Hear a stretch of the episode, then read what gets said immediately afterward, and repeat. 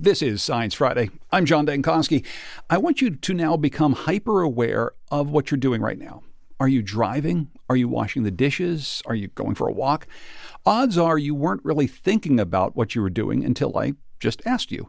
Every little action that your body takes has to be dictated by your brain, from your eyes scanning the space in front of you to your legs moving one in front of the other. And this all usually happens without really thinking much about it at all. So, this is a very complicated process in the brain and one that still has a lot of mysteries to it. We'll try to unpack some of those mysteries with two researchers today.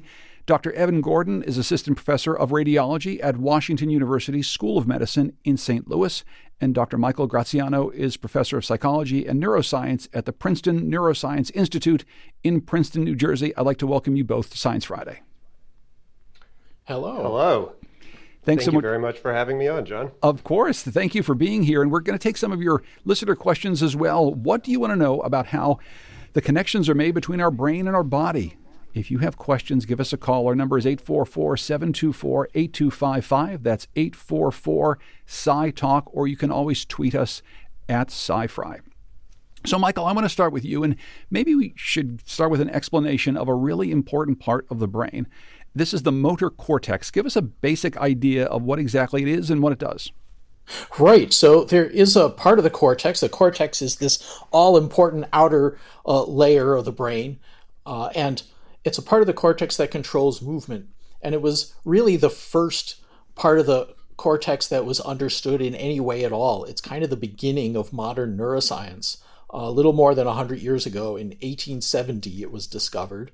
And uh, what what happens is there's a kind of a, a strip of tissue, and the traditional view is that each spot in it connects to a part of the body and controls movement, uh, controls muscles in that part. So it's kind of a a map, if you will, that controls movement. That's the general idea of the motor cortex. And how big is the motor cortex area of the brain? It's it's not as big as you might expect in, in, uh, in um, humans, especially where we have so much of the rest of the brain taken up by high level cognitive functions. It's squeezed up a bit. It's a narrow strip. It's only a couple centimeters wide um, and uh, maybe uh, five times as, as long. Okay, so so not very big.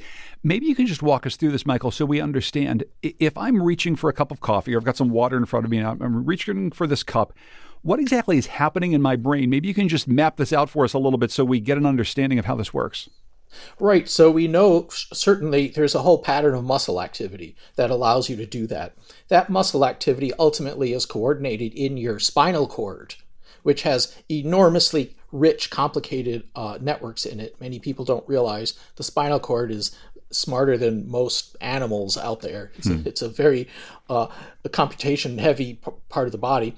Then the spinal cord is under direct control by the motor cortex.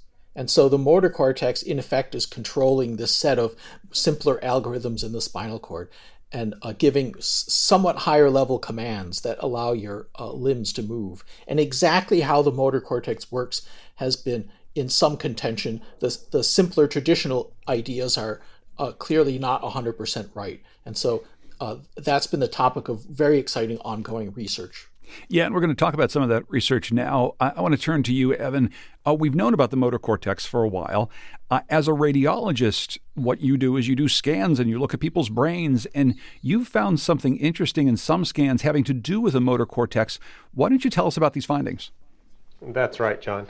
We found that the motor cortex, which uh, Michael has so eloquently described, has somewhat of a different organization than what science and medicine have believed for 90 years.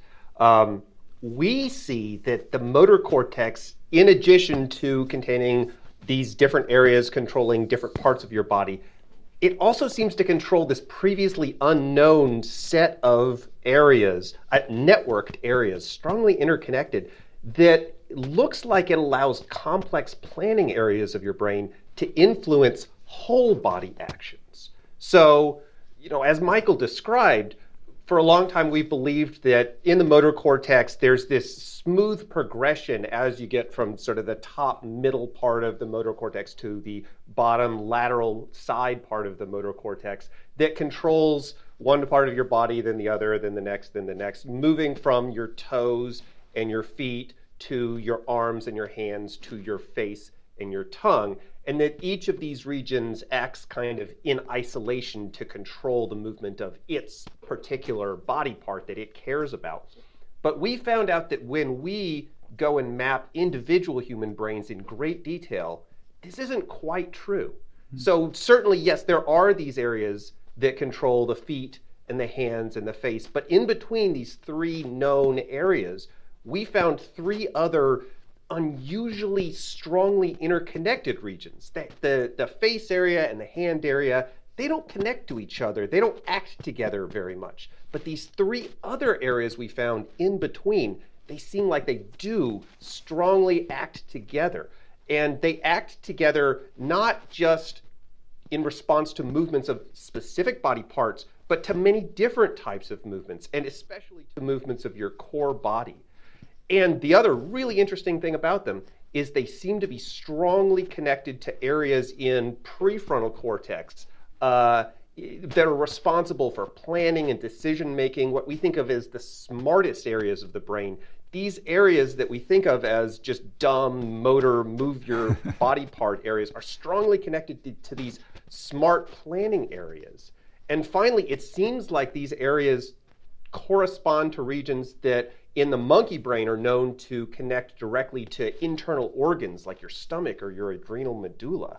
So this is sort of a complicated set of findings, but we think that this this new system represents a, circuit that enables whole body actions, not just isolated movements of your fingers, like if you're playing a piano, or even if you're talking and you need to move your tongue in these very complicated ways. But we think about whole body actions like dancing or like sports. And this system allows these whole body actions to be strongly influenced by your plans and your goals and the potential connection to these internal organs might allow changes in your adrenaline or your heart rate even before you start an action, sort of anticipatory changes. It, I, it, in some ways, that sort of sounds like good news, I suppose, for humans who who plan things in advance. I, I, I want to ask a little bit more about the, the scans and what you found. But first of all, Michael, I'm just wondering if you could respond. I mean, how much does this upend what we've thought about the motor cortex previously? Well, uh, that's a really good question. The motor cortex field, because it's so old, is in a sense fraught with a great deal of tradition. And the tradition is on a regular basis uh, kind of um, bashed and it seems to be toppling and then it kind of recovers itself. And so every so often you find studies that show uh, that the traditional view is not correct. Um, and so, for example, a little more than 20 years ago, my own lab found uh, evidence that the map, the traditional map of muscles, so called homunculus, the little body in the brain, uh, is not correct, and that there's a great deal of intercoordination between muscles and a sort of rich, holistic approach to movement control.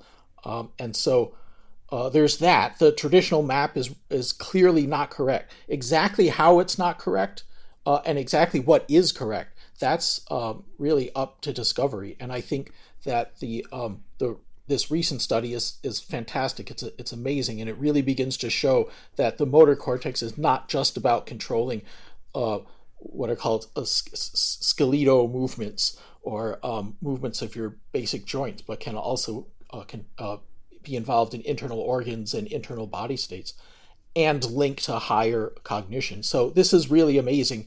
It it does uh, put a dent in the traditional view. I wish the traditional view had um, a little more dents in it. and this, this, may well indeed be a, a, a dent. Um, so, Evan, talk about some of these in, involuntary movements, things like things like breathing, my heart pumping.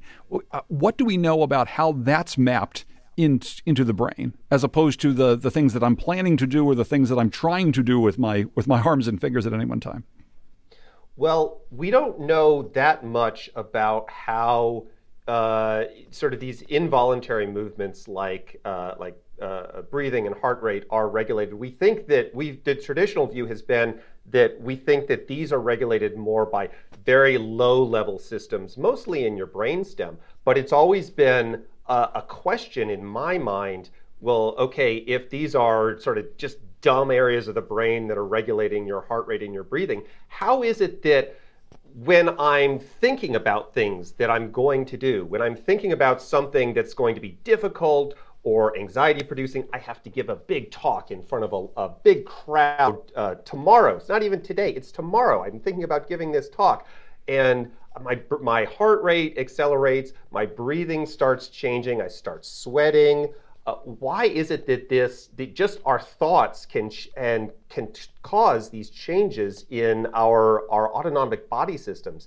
This is where i think we have to look to cortex. We have to look to these very smart areas of cortex and understand how our planning not doing actions but planning might be connected to, uh, uh, in in more direct ways to our autonomic body functions and I want to get to some phone calls now. We've got a lot of questions from our listeners 844 724 8255. Let's go to Jim, who is calling from California. Hi there, Jim. You're on Science Friday. Oh, okay. Uh, you hear me okay? Sure can, Jim.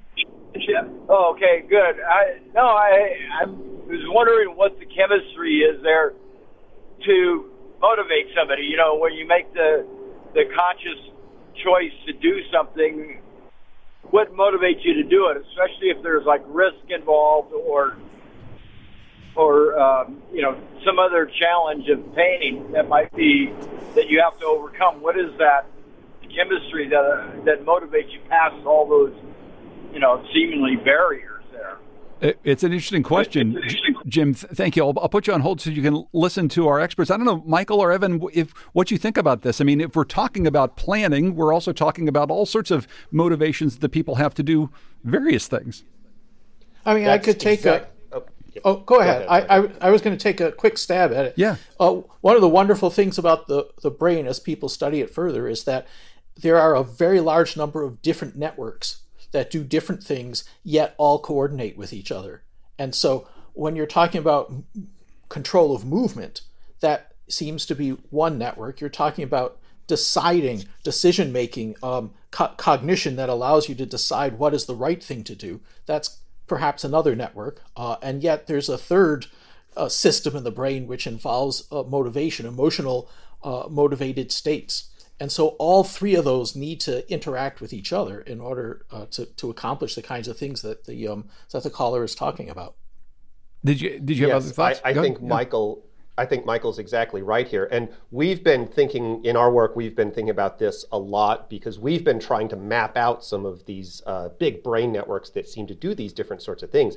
And one of the one of the things that we've observed is that this these these planning decision areas I've been talking about that have this surprising connection to motor cortex.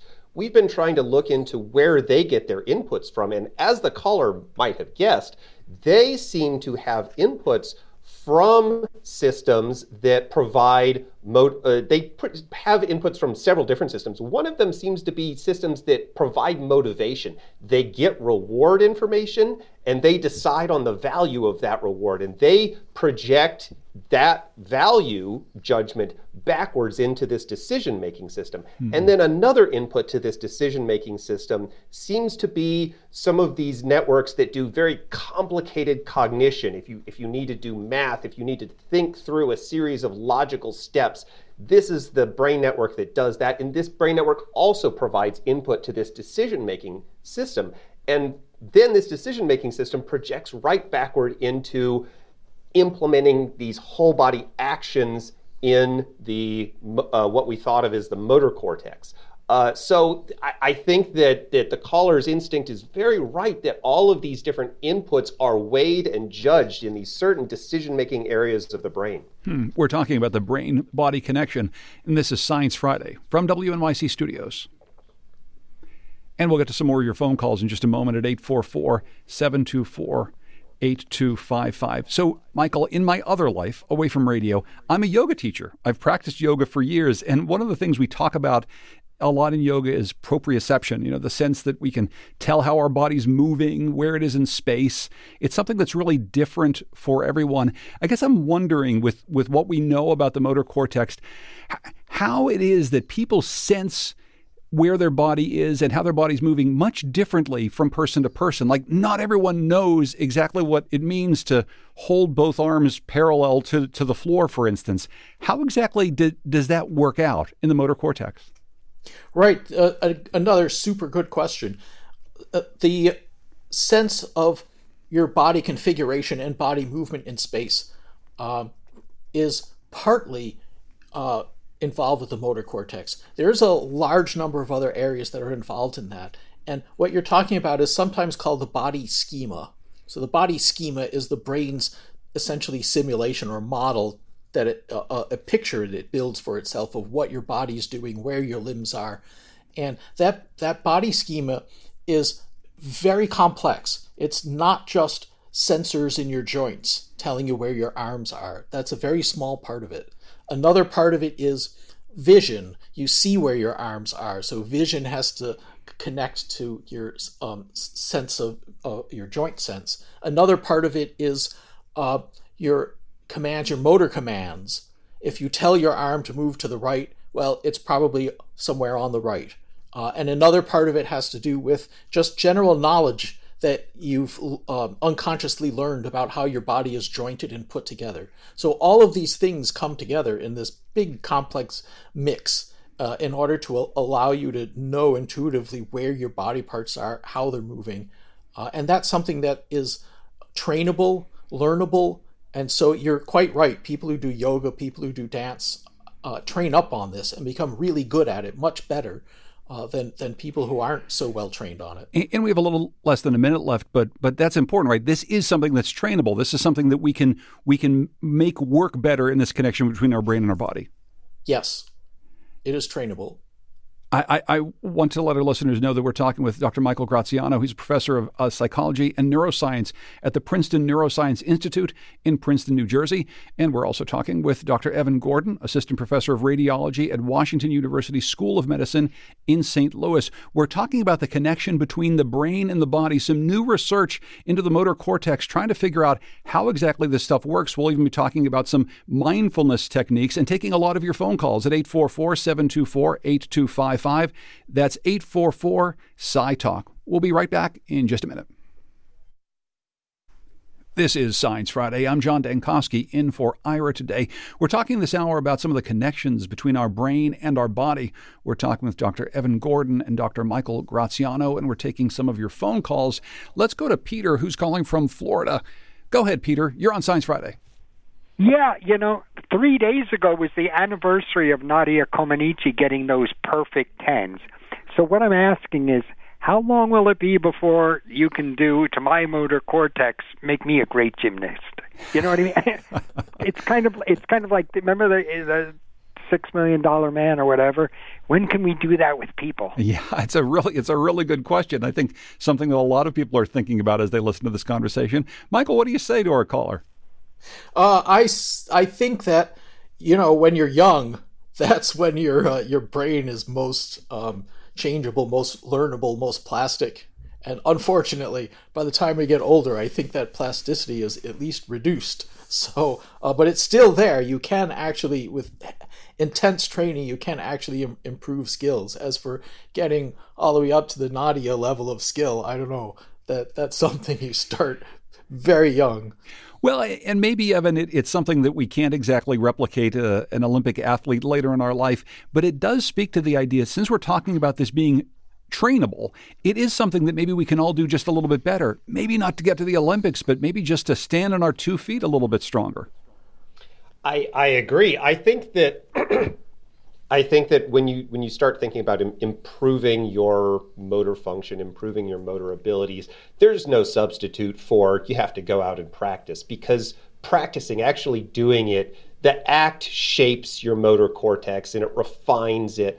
There is a question could we help accelerate that shaping? Could we help you learn to do it faster? You know, there's amazing new brain stimulation techniques uh, coming out, transcranial magnetic stimulation, where you can st- activate the brain a little bit by magnetic fields. There's new techniques coming out where you can use ultrasound, like low intensity uh, sound waves directed at your cortex to increase or decrease the activity of your brain. Could we maybe use some technologies like that to accelerate this learning process? We don't know how to do it now, but it's not a crazy idea. Let's get to another phone caller here. Valentina is calling from Chicago. Uh, Valentina, go ahead. You're on Science Friday. Oh, Valentina's not there anymore. Michael has a question actually that's not too terribly dissimilar. So let's go to Michael in Albuquerque. Hi there, Michael. Hey, how you doing, John? Doing quite well. What's your question? Um, my question is this: uh, I am a stroke survivor from February of this year, and of course, I had a ischemic stroke on the right side that affected my left side, and you had uh, the speech I had the weakness on the on the left arm and the right leg. And then my question is basically, what does that have to do with the repairing, like restoring your speech and restoring the use of your faculties once you have the stroke? How does the um, the brain or the cortex repair itself uh, to get back to normal? Great, great question, Evan. What can you tell them? That's a wonderful question. Um, we don't know the exact mechanisms of, of this repair of how the brain is the, the term is plastic it can it can change its function a little bit to compensate for large losses in in functional areas what we do know in uh, for stroke motor stroke in particular is that the way that the brain starts compensating for loss of function mirrors the original organization so I, you may have experienced something where, where although you have lost, and many people experience this, although you have lost your hand function, maybe originally you lost the function of your entire arm. The first thing that starts coming back is maybe your shoulder function, and then maybe a little after that, your elbow function starts coming back. That's a common experience in people who have strokes and lose uh, arm function. Um, but often the recovery doesn't get all the way to the hand. They never quite recover hand function. Um, and we believe that the reason for that is because of the, the organization of the motor cortex. If you look at how it's organized, the the shoulder is the farthest away from the hand, but closest to these these new in between areas that we found. Um, uh, it goes shoulder and then elbow and then wrist and the hand. And if you have a stroke that really destroys your hand function, it may have affected your wrist and your shoulder. But it's po- we think it's possible that these new in between areas in the motor cortex may be able to start taking progressively taking over the function of the the proximal, the nearby lost areas, so they can maybe first take over the function of the shoulder and then take over the function of the elbow. Unfortunately, they rarely get to take over the function of the hand. But but the the discovery of these new in between areas gives us a chance to maybe try new therapies, new ways of actually solving the problems that people have post stroke. Absolutely. Very interesting. Let, us go to uh, another phone call. We have Lynn, who is calling from Indiana. Hi there, Lynn. You're on Science Friday. Hi. Um, my question is my father recently passed away, and he suffered from Alzheimer's at the end of his life. And as I listen to you, um, one of the things that I'm, I'm thinking of is what we noticed uh, was from early, early on that actually it was his motor motor things went down as much, but the the common therapy right now concentrates on their higher level skills, you know, their memory and things like that. But I'm wondering that with this knowledge that you have, that maybe that's what we should be looking at. Because I would, can also tell you that the more active my dad was, the better the rest of his skills of his brain worked. Mm-hmm. So I'm wondering how this could apply to Alzheimer research. It's a really good question, Lynn, and I'm sorry to hear about about your father, Mike, Michael. What what can you tell Lynn? Thank you. Uh, I I think probably actually Evan would know way more about this as a neurologist. Yeah, Evan. I, I yeah. So absolutely, um, it, it is a really good question, and of course, the reason that you know this, the reason that they were focusing so much with your father on uh, on focusing on these cognitive skills is that in Alzheimer's, those are most commonly lost. Uh, the areas that are first affected in Alzheimer's are far away from the motor cortex. They're especially in areas having to do with memory and the sense of time and the sense of yourself and uh, also the sense of navigation. these they're they're not very related to motor cortex. They're not very strongly connected to the motor cortex, but there is a lot of variability in something like Alzheimer's. And uh, even while most people may have this really primary memory deficit where uh, their motor function is relatively spared for a long time, that's not the case for everyone. And certainly, as you experienced, there are individual cases where motor cortex may be degrading as fast as the cognitive function. Now, your idea about uh, if we can help recover the motor function, maybe it can help recover the cognitive function. That is, it's a great idea. It's it's something that's intuitive to us because I think uh, we all sort of understand how. Um, uh, when we are active, it can help us think better. It helps us regulate our emotions better. It helps us concentrate better. This is a well known uh, uh, phenomenon. And I think that this, this, these sets of circuits that we've identified here is a potential mechanism how this may be happening. As you engage your body in motion, there may be feedback mechanisms back to these higher level cognitive areas that allow them to activate better, to engage better. Um, and while they probably wouldn't be slowing the the progress of Alzheimer's, which is is a very difficult problem that is not solved, they it may very well be that physical activity may help for a little while you uh, engage your brain enough that it can overcome the deficits mm. that hmm. the that the disease is causing. It's so interesting. And again, Lynn, thank you so much for your question. Uh, Michael, I want to get back to something that you talked about earlier. There's this kind of foundational concept in neuroscience called the homunculus. Maybe you can just describe exactly what this is and why it's become so prevalent in our understanding of the brain. Right. So the the term the homunculus was introduced by the uh, neurosurgeon Penfield in the um, 1930s, and he uh, he's the one who who mapped the motor cortex in humans. He didn't discover it; it had been discovered uh, 70 years before his time, but he mapped it thoroughly in humans, and he um, noted this uh, apparent map of muscles that, if you drew it on a, a, piece of paper looked a bit like a distorted body with really big hands and a really big face. Uh, you know, the parts of the body that are controlled uh, in finer detail have greater representation in the cortex. And so he called it the homunculus. And um, that was a, a very clever bit of PR, and that term has stuck. And now everyone, even non neuroscientists, have heard of the homunculus. Uh, and so that's kind of the basis of how people have thought about the motor cortex um, and of course, it's a little bit tongue in cheek because there's also a widely um, mocked, let's say, a straw man view of the brain. The way people function is that there's a little man in your head that makes you move. And the reason why that makes so little sense is because then what makes the little man move? Does he have a little man in his head too? And so the homunculus concept is, uh, in some sense, quite funny. But uh, for the motor cortex, it made a great deal of sense for many, many decades. The homunculus is just much more complicated than a simple map of the body, it turns out. Yeah, it's it's it's sort of a funny idea to think about. It's also funny looking. It's like a little goblin with huge hands. If you see it embodied, a big tongue and mouth and big ears. It's supposed to re- represent how much brain space is being used for the different body functions. So, Michael, is this not true anymore? I mean, do we not believe in this homunculus model at this point? Well, the basics that you just described are absolutely true. It's just that in the motor cortex, it was once thought that every muscle had a little spot in cortex, and if you poked that spot, it would make that muscle twitch. And that turns out not to be true.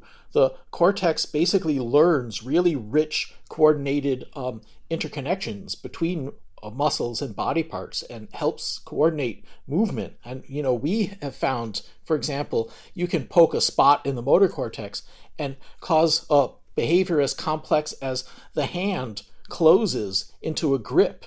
The grip moves to your mouth and your mouth opens. All of those things happening in coordination.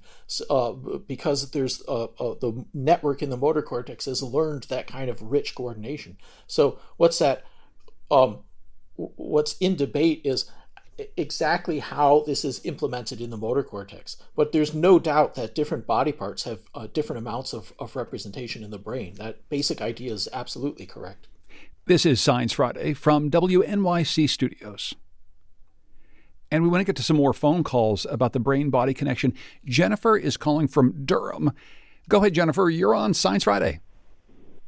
Hey, thanks for taking my call. So I am a, a, congenital amputee. I was born with a limb difference, and my husband and I own a small prosthetic company in Durham. And I spent a lot of my time visiting folks that are new to amputation in the hospital following their surgery, and just working with people through the rehabilitation process. And so, a lot of people that experience um, amputation experience something called phantom limb sensation um, or phantom limb pain. Essentially, even though that part of the limb that is it's no longer there, but you are still feeling like it's there, and it could just be a feeling of like twitching in a foot that's not there or uh, severe pain. And not everybody gets it. Not everybody experiences that. It sort of depends on the circumstances around your limb loss.